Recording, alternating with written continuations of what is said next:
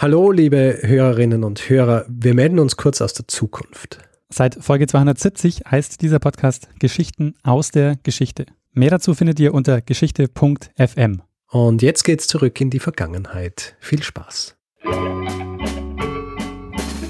Lernen ein bisschen Geschichte.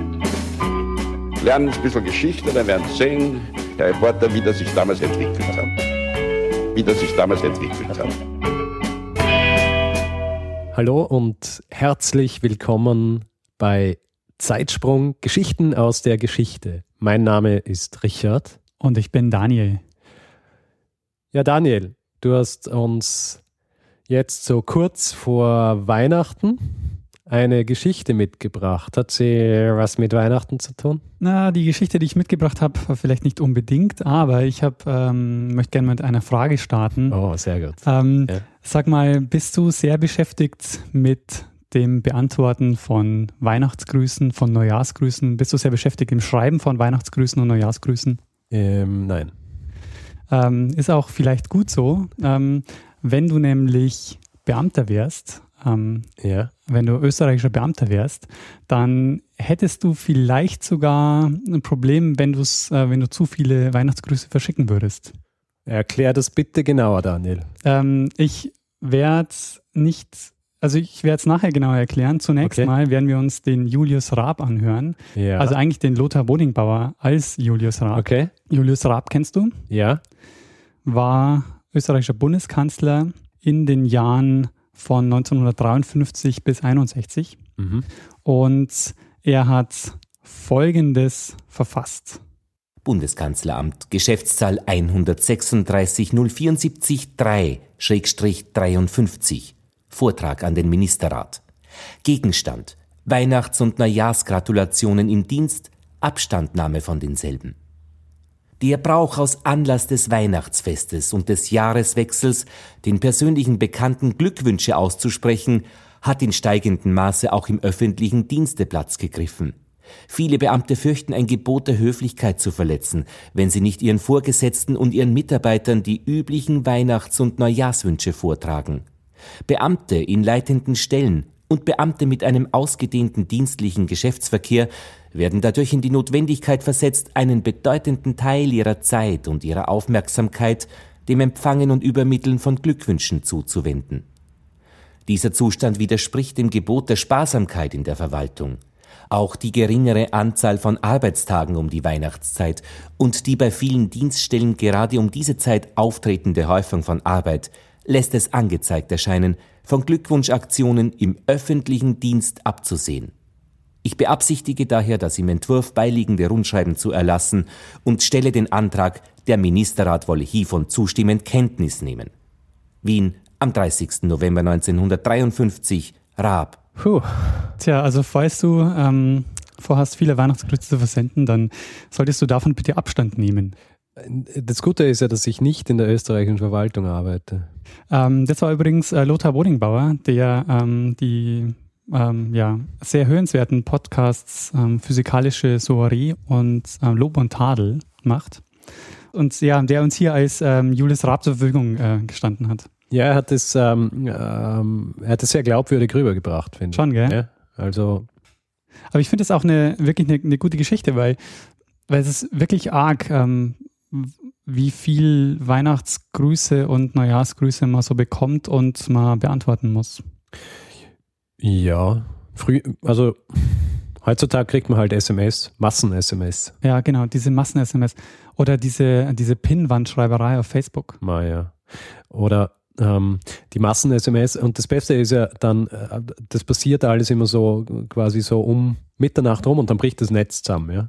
Und dann, dann äh, kriegt man irgendwann so um eins oder so, kriegt man Anrufe von Leuten, die sagen, ja, ich habe es ja vorhin direkt um fünf nach zwölf schon versucht, aber das Netz war leider. Und dann muss man so sagen, ja, dir auch. Schönes neues Jahr. Und ähm, ah, ich, ich, bin, ich bin ja nicht so ein, so ein Neujahrsfan. Aber wir waren noch bei, bei Weihnachten. Gell? Weihnachtsfan bin ich schon. Wegen, wegen Essen. Wobei Neujahr. Wegen Essen und ich mag auch so dieses, diese Gemütlichkeit. Der Weihnachtsbaum, die Kerzen, dann singt man Lieder. Und Neujahr magst du nicht wegen Party? Naja, ist immer so anstrengend. Bei, bei Weihnachten weiß ich, okay, bei Weihnachten gehe ich zu meiner Familie, da passiert das und das und an dem Tag isst man das und an dem das und dann äh, Rest der Zeit chillaxt man, macht vielleicht ein Puzzle, liest und an Silvester ist so, ach, was machen wir an Silvester? Und dann äh, gibt es mehrere Möglichkeiten und dann weiß man nicht, was ist besser. Und ähm, also ja, es ist immer mit mehr Stress verbunden, mehr Aufwand. Also geistiger Aufwand als Weihnachten. Weihnachten ist so ein Selbstläufer und Silvester ist immer schwierig. Apropos Aufwand, ich habe auch eine Geschichte dabei. ja, sehr gut.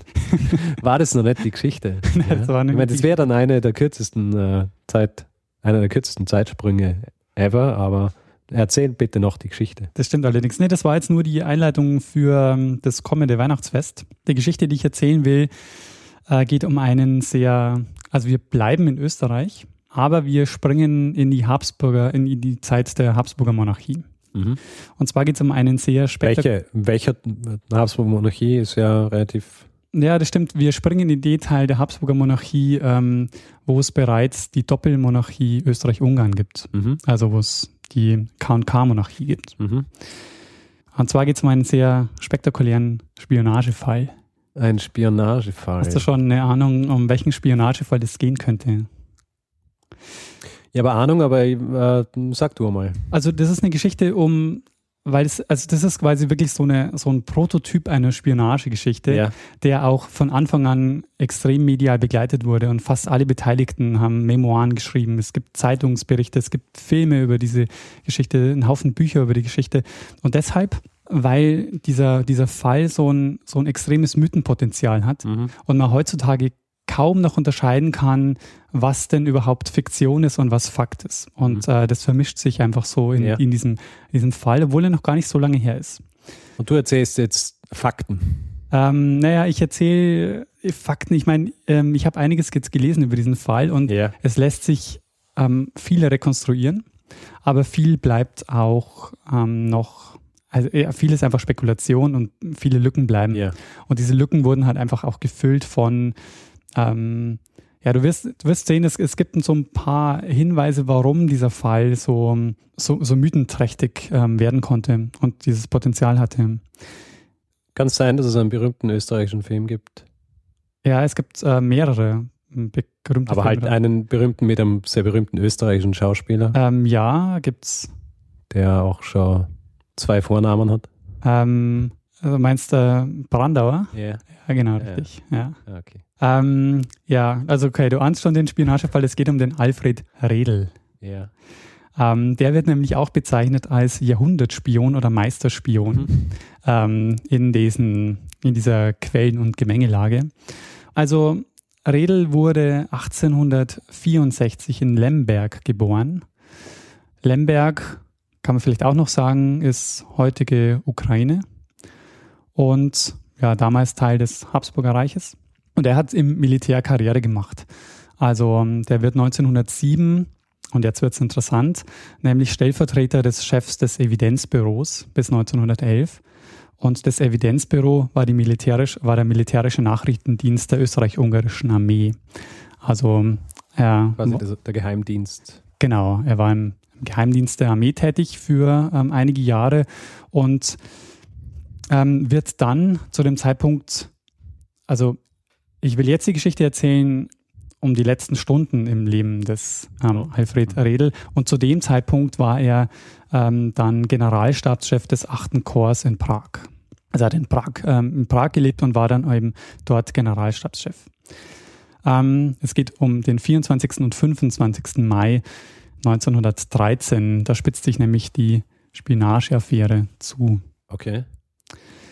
Ähm, man muss sagen, noch im Vorfeld sind schon einige Spione aufgeflogen, weil es gab zu dieser Zeit ein großes Netzwerk, also gab es ein großes Netzwerk an Leuten, die einfach Informationen beschafft und verkauft haben. Und vor allem der russische Geheimdienst hat zum, zu der Zeit viel Geld in die Hand genommen und hat, ähm, und, und hat, hat einfach Leute gekauft. Ähm, und es war natürlich nicht nur der russische Geheimdienst, aber mhm. ähm, man weiß, man weiß darüber jetzt halt am meisten, weil dazu noch Quellen existieren und ähm, weil in dieser Geschichte hier auch der diese russische Spionageabteilung der, also die, die Spionageabteilung des, äh, der russischen Armee, die sogenannte Razvedka, yeah. maßgeblich beteiligt ist. Nämlich in Zusammenarbeit mit dem russischen Militärattaché, ähm, der gerade in Wien verweilt war, der Michail Zankewitsch. Yeah. Der war involviert in das sogenannte, und ähm, ich mache jetzt so Anführungsstriche, was man ähm, jetzt nicht sehen kann, aber in das offensive Kundschaftswesen. Okay. Wie man die Spionage ähm, da auch nennen kann. Also es gab, und hier nimmt quasi die Geschichte ihren Lauf, es gab einige Städte, die als Poststationen für die Korrespondenzen dienten. Ähm, vor allen Dingen hat man da benutzt die skandinavischen Hauptstädte. Mhm. Und auf ähm, die Spur des Redel als Spion sind die Behörden gekommen, weil sie haben ähm, Briefe abgefangen, die ihnen verdächtig erschienen, weil sie nämlich, also ein Brief kam, also es kamen Briefe aus äh, bestimmten Städten, von denen man ausging, dass hier viele Spione äh, unterwegs sind. Und man hat die Briefe abgefangen und da waren mehrere tausend Kronen in diesen Briefen. Oh. In einem Brief waren, ähm, sollen sechs oder 7.000 Kronen ähm, enthalten gewesen sein und das entspricht, diesmal habe ich ähm, das Ganze äh, inflationsbereinigt äh, nochmal durchgeguckt, das entspricht heute 35.000 Euro. 35.000 Euro in einem Umschlag. Genau, der per Post verschickt wird. Puh, dabei ist das ja verboten. Du darfst ähm, denn einmal Geld verschicken. War das damals auch schon so? Ich ähm, habe keine Ahnung. Jedenfalls haben die Behörden sich da schon gedacht, da ist irgendwas verdächtig. Ja. Wenn jemand 35.000 ähm, Euro in einen Briefumschlag steckt und verschickt, dann schauen wir uns das mal genauer an. Mhm.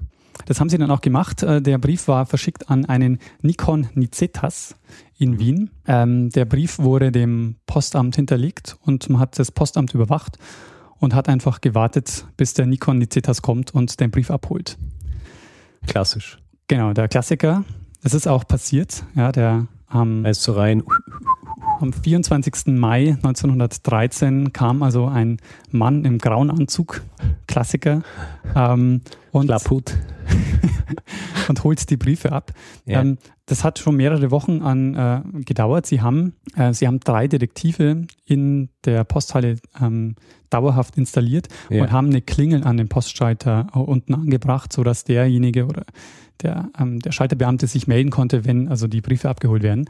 Das ist in dem Fall passiert. Der Nicetas holt die Briefe ab und kehrt daraufhin in sein Hotel, also der Nicetas alias Redel, ähm, kehrt daraufhin in sein Hotel in der, äh, das Hotel Klomser in der Herrengasse wieder zurück. Das kann man sich vielleicht so vorstellen in Wien, also das Hauptpostamt war damals am Schwedenplatz, am Fleischmarkt, glaube ich, ja. äh, wo auch heute noch eine Post ist. Und er er steigt am Schwedenplatz in ein Taxi und fährt zum Graben. Warum er nicht bis zur Herrengasse fährt, ist irgendwie unklar. Wahrscheinlich wollte er auch so ein bisschen ähm, äh, nicht so geradlinig durch die, yeah. durch die Stadt. Jedenfalls, ähm, er steigt am, im Schwedenplatz in ein Taxi, steigt am Graben wieder aus und geht dann ähm, über, über die Freiung in die Herrengasse zurück ins Hotel und lässt sich aber so ein bisschen Zeit dabei, während er so durchgeht. Währenddessen machen die Polizeiagenten, die ihm natürlich auf der Spur sind, das Taxi ausfindig und finden darin ein Futteral, so eine Messerhülle, die er vergessen hat im Taxi oder verloren hat. Ja. Und als er wieder ins Hotel geht, gibt ihm wie, also das ist jetzt wieder einer der Punkte der Geschichte. Also wie ihm dieses, ähm, diese Hülle übergeben wird, ist unklar. Aber Also ob es am Empfang lag und er es genommen hat ja. oder ob es ihm jemand gegeben hat. Jedenfalls. Er ah, in, in dieser Hülle haben sie Gift deponiert. Nee, nee, es war viel besser. Ah. Ähm, er hat, nee, gar nicht besser. So spektakulär war es gar nicht. ähm, also er kommt ins Hotel ja. und jemand gibt ihm dieses Futteral ja. und äh, sagt, das haben sie im Taxi vergessen. Und er nimmt es darauf an sich und jetzt ist quasi die Vermutung in der Geschichte, dass er damit kapiert, dass er überführt und enttarnt ist. Mhm. Weil er sich damit. denkt, wie kommen die drauf, der Taxler und so weiter, ja? Genau, also er, man, man geht davon aus, dass er in dem Moment wusste, ähm, dass er aufgeflogen ist und dass er, dass er jetzt irgendwie gucken muss, wie er, äh, wie er aus der Nummer wieder rauskommt. Ähm, man, man, kann ja auch davon ausgehen, dass jemand wie er, wenn er das über einen längeren Zeitraum gemacht hat, so ein äh, gewisses Maß an Paranoia schau, an den Tag gelegt hat. Das heißt, Sachen, die irgendwie außerhalb der Standard Vorkommnisse waren und der Standardroutine, haben dann wahrscheinlich relativ schnell seine Alarmglocken läuten lassen. Genau, also das denke ich auch. Und deshalb war auch äh, wahrscheinlich der Weg, den er durch die Stadt gewählt hat. Also, ja. ich meine, wenn man Wien kennt, also vom Schwedenplatz zur Herrengasse mit dem Taxi, das ist irgendwie in zwei Minuten erledigt. Mhm. Ähm, also ich weiß nicht, wie damals die Verkehrslage war, aber das ähm, hätte man relativ schnell erledigen können. Ja. Aber er hat eben auch noch so ein bisschen versucht, den Weg zu vergrößern. Was interessant ist, was er in den nächsten Stunden nämlich macht, ist, er wird nicht verhaftet oder so, er wird nur unter Beobachtung gesetzt mhm. ähm, und bewegt sich dann noch relativ frei in der Stadt und trifft sich auch noch mit Leuten. Unter anderem trifft er eine Person, die sich dann später als sein Liebhaber herausstellt. Und da kommen wir natürlich jetzt auch schon äh, in diese Form der Mythenbildung, warum auch dieser Fall so, so, so einlädt zur Mythenbildung. Ähm, der Grund, warum er, warum er ihn nicht gleich verhaftet hat, war, dass man eine, eine Kommission zusammenstellen wollte von den hochrangigen Leuten im Evidenzbüro, die ähm, dann zu ihm kommen und, und ihm ihn enttarnen und verhaften. Und das hat wohl relativ lang gedauert, weil man sich auch wirklich sicher gehen, weil man auch wirklich sicher gehen wollte, dass man ihn damit enttarnt hat. Ja. Das hat man zum Beispiel erreicht, indem man zum Postamt gefahren ist und Unterschriftenvergleich gemacht hat, weil man hat diesen, hat ihm beim Aushändigen des Briefes auch unterschreiben lassen und hat dann relativ eindeutig gesehen, dass es sich hier um den Redel handelt. So gegen Abend, ähm, man vermutet so zwischen 22 und, und 0.30 Uhr, kommt dann ähm, eine dreiköpfige militärische Kommission in sein Zimmer. Äh, Leute, die er gut kannte, also von seiner Zeit im Evidenzbüro, auch so sein, sein quasi sein Schützling, den er, den er da so ähm, den er aufgebaut hat. Den er aufgebaut hat, ja. genau. Ähm, der wird auch noch einigermaßen wichtig, nämlich, ähm, weil dem vertraut er dann ähm, seine, seine Geschichte an. Das ist auch, die wird quasi auch als Verhaftungskommission bezeichnet. Und die reden eine Weile. Ähm, und es scheint aber klar zu sein, dass er von Anfang an geständig ist und ähm, darum bittet, also es gibt so die Legende, dass in dem Moment, wo er die Tür aufmacht, es schon sagt, ähm, er bittet darum, dass er Selbstmord begehen darf. Okay. Also er, er bittet quasi um eine Chance, sich umzubringen. Mhm. Ähm, die Kommission geht darauf hin und äh, in der Früh um vier oder um fünf wird ein, ein Diener ins Zimmer geschickt, um nach ihm zu gucken und da wird er tot aufgefunden. Und er hat sich, ähm, also es wird gefunden, ein Revolver und drei Abschiedsbriefe.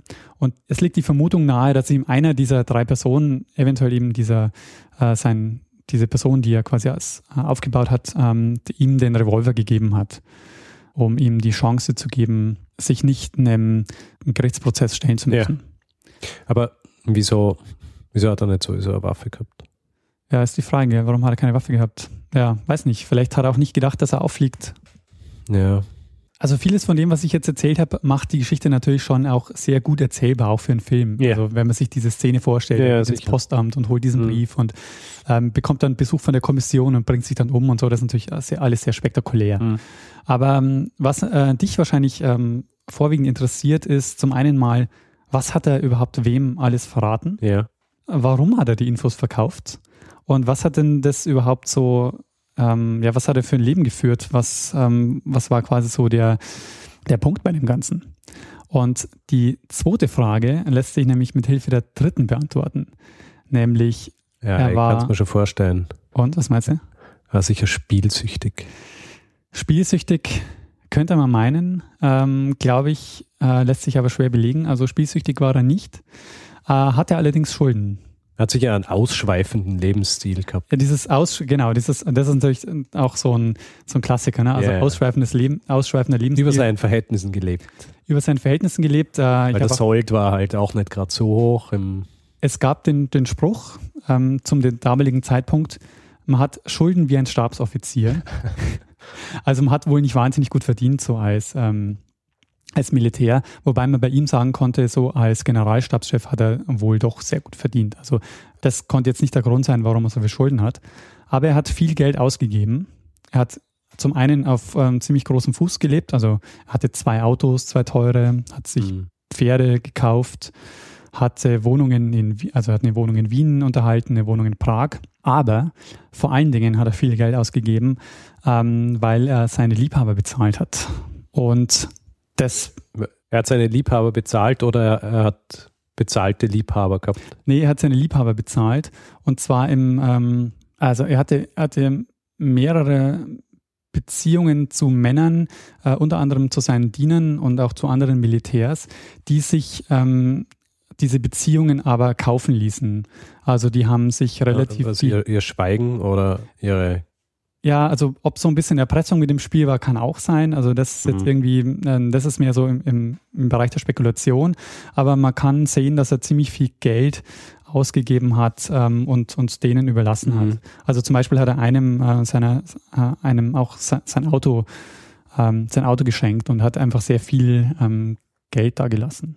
Also ich weiß nicht, ähm, es war sicherlich auch in den Kreisen, in denen es sich bewegt hat, ähm, schwierig, weil er musste ja auch unerkannt bleiben und mhm. Ich kann mir vorstellen, dass es da auch ein Stück weit praktisch war, äh, mit Geld zu arbeiten, weil du da einfach auch gewisse Abhängigkeiten. Genau, gewisse Abhängigkeiten ja. schaffst und dadurch vielleicht mehr Sicherheiten hast. Ja.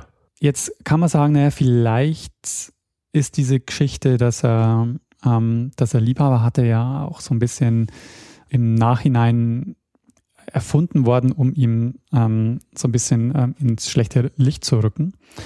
Ähm, Desavouieren kann man aber einigermaßen ausschließen, denn man hat in seiner Wohnung ähm, sehr viel pornografisches Bildmaterial gefunden. Also er hat sich wohl. Ähm, ja, das könnte auch geplantet worden sein. Ähm, nee, nee, er, war, er war selbst im Bild mit. Auch. Ähm, also es waren quasi wirklich Bilder in Action. Ach, also, okay. mit, mit seinen Liebhabern. Ja, Und gut, insofern das ist schwierig zu planten. War relativ klar, ähm, dass, diese, dass diese Geschichte auch wirklich stimmt. Yeah. Also das ist mal der eine Punkt. Die, die Erzählungen um, um ihn im Nachhinein sind entweder er ist quasi so dieser Meisterspion, ja. ähm, so der elegante Typ, der, der alle Infos äh, im Griff hat und, ähm, und weitergibt. Und da gibt es natürlich die andere Geschichte dieses des ausschweifenden Lebensstils, einer, der irgendwie sein Leben nicht im Griff hat, einer, der, der einfach ähm, sich in Spelunken rumtreibt und äh, da viel Geld lässt. Das sind so die, die beiden Extreme, die quasi ja. über ihn so erzählt werden. Ähm, das macht ihn quasi so so Projektionsfläche von, von ganz vielen Feindbildern. Und das macht ihn auch eben so zu einer besonderen Figur in diesem Spionage-Metier ähm, quasi. Ja. Weil jetzt ist ja die Frage, was hat er nicht überhaupt verraten? Mhm. Also ist es denn wirklich irgendwie was Spektakuläres gewesen, was er, äh, was er verkauft hat? Mhm. Auch das, ähm, wie ich vorhin auch schon angedeutet habe, lässt sich jetzt nicht mit Bestimmtheit sagen, aber es liegt die Vermutung nahe, dass er Aufmarschpläne gegen Russland verraten hat. Ähm, also das waren so Mobilisierungsanweisungen für den Kriegsfall ähm, für mhm. Russland und Italien, die ja. er den Russen gegeben hat. Okay. Was schon einigermaßen ähm, hart ist, wenn man sich bedenkt, äh, wenn man bedenkt, wir sind im Jahr 1913. Ja, ja, eh. Und ja, und äh, also die Sachen, die er verkauft hat, glaubst äh, hat es, haben die dann äh, irgendwie eine Rolle gespielt in den Jahren drauf? Oder ist es dann eh alles quasi gescrapped worden, nachdem sie gewusst haben, dass äh, das quasi schon bekannt ist. Also Pläne was man, und so weiter. Was man sagen kann, ist, dass die, dass die dass das österreichische Militär an den Plänen festgehalten hat okay. und dass es schon auch Reaktionen gab des russischen Militärs darauf. Aber die Schwierigkeit ist jetzt natürlich ähm, dadurch, dass der Erste Weltkrieg danach eingesetzt hat ja. und das Habsburger Reich damit ähm, untergegangen ist, dass man im Nachhinein sagt, ja, dadurch, dass er die Pläne weitergegeben hat, ja. hat, er, hat, er, sozusagen ja. mit dazu beigetragen, mhm. dass das äh, Habsburger Reich untergegangen ist. Dabei war der eigentliche Grund ja einfach, dass das österreichische Militär so relativ inkompetent war. also die, das war einfach nicht sehr gut. Also man muss da auf jeden Fall, ähm, also was wahrscheinlich auch, äh, also der Grund, ich meine, dass sie dann festhalten an diesen Plänen, ist ja auch ein, äh, weiteres Anzeichen dafür, wie, wie rigide und, und wenig flexibel die die, das österreichische Militär war. Ja. Ja, man muss aber auch dazu sagen, dass das österreichische Militär seit 1907, glaube ich, auch schon die Aufmarschpläne des russischen Militärs hatte. Okay. Also ähm, es hat sich aus, ausgecancelt. Es, genau, es hat sich im, im Grunde da ohnehin ähm, so ein bisschen ausgeglichen. Allerdings kann man halt sagen, wird er halt dadurch auch so zum Feindbild, weil man im Nachhinein sagen konnte, wegen ihm oder er war quasi mit einer der, der Bausteine, warum das Habsburger Reich untergegangen ist. Mhm. Was man so sagen kann, ist, dass er die Aufmarschpläne mehr, oder die Infos, die er hatte, mehrfach verkauft hat. Ähm, nämlich, äh, er hat sie auch an Frankreich und Italien verkauft. Mhm. Ähm, darüber ist allerdings weniger bekannt, weil man da keine Quellen dazu mehr gefunden hat. Aber für die Aufmarschpläne, ich habe mir das mal angeguckt, da hat er angeblich kassiert 50.000 Kronen. Wenn man sich anguckt, was vorher die, die 6.000 Kronen äh, oh ja. an 35.000 Euro waren, das ist schon einiges an Geld gewesen. Mhm. Und man kann jetzt Man hat natürlich versucht, Und zwar die äh, an alle oder nur an die Russen? Das war jetzt nur, nur quasi der, der russische Teil. Oh, also der, man weiß, dass die, dass die, dass der russische Geheimdienst 50.000 Kronen dafür gezahlt hat. Ja. Man kann auch seinen Geldfluss auf seinem Konto, er hat ein Konto bei der ersten Bank in Wien. Okay. Und, ähm, und hat natürlich seine Kontoflüsse ähm, versucht nachzuzeichnen mhm. und er hat 1900, also in der Zeit zwischen 1907 und 1912 150.000 Kronen eingezahlt und das entspricht einem Betrag von mehr als einer halben Million Euro. So viel hat er sicher nicht verdient als Militär. Na, wahrscheinlich nicht. Der Punkt ist jetzt natürlich, ähm, du fragst dich jetzt auch, warum weiß denn überhaupt die Öffentlichkeit davon, von diesem Fall? Es kommt diese Kommission ja und mhm. ähm, er bringt sich um. Das Ganze kann man ja irgendwie auch vertuschen. Naja, vielleicht hat es was damit zu tun, dass äh, Spionageaffären zu dem Zeitraum halt, ähm, also das gerade so ein Ding der Zeit war eigentlich. Also bei, kurz vorher war ja die, die, äh, die Drei-Füß-Affäre in Frankreich. Also ich glaube, es war wahrscheinlich öffentliches Interesse einfach da, oder? Genau, also das ist auf jeden Fall ein Punkt. Also das öffentliche Interesse an Spionageaffären war extrem groß, weil Spionage zu dem Zeitpunkt ein großes Ding war. Mhm. Ähm, zum anderen gibt es zu dem Zeit blüht auch so der, der Boulevardjournalismus auf. Also so um 1900 gibt es einfach sehr viel, äh, sehr viel Zeitungen, die sehr regelmäßig berichten. Und dann ähm, gibt es nämlich noch so einen Punkt. Also erstens mal der, der Selbstmord, der ließ sich nicht unbedingt verheimlichen, weil er in einem Hotel war, im Hotel mhm. Klomser in der Herrengasse. Mhm. Und zum anderen ähm, sind die Medien sehr schnell draufgekommen, weil es gab kurz darauf ein sehr einfaches Begräbnis am Zentralfriedhof. Und das hat die Leute dann doch verwirrt, warum ein Generalstabschef nur ein einfaches Begräbnis bekommt. Da war dann schon irgendwie klar, da muss irgendwas passiert sein. Und ähm, Redel, das äh, finde ich auch sehr, sehr interessant, steht in, in russischen Spionagekreisen, steht, steht das Wort Redel als Synonym für gut informierte Agenten, die hervorragendes Material liefern. Oh, cool. noch immer. ich weiß nicht, ob es noch immer so ist, aber ähm, ja. Du bist ein richtiger Redel. Genau. Ja. So den, der Redel, ja. Sehr gut. Ja, das war die Geschichte über den Oberst Redel. Sehr spannend, sehr spannend. Ähm, ich, ich musste zu meinem äh, zu meiner Schande gestehen, dass ich den äh, Film im, im Brandauer nie gesehen habe. Ich habe den auch nicht gesehen. Ich, ich kenne. Aber jetzt werde ich den wahrscheinlich anschauen müssen. Ja, wahrscheinlich. Weihnachten. Das wäre doch ein. So um Weihnachten rum. Das wäre doch eine gute Sache. Mit zu Weihnachten Familie, sich den, Oberstredel anschauen. Ja. Das klingt gut.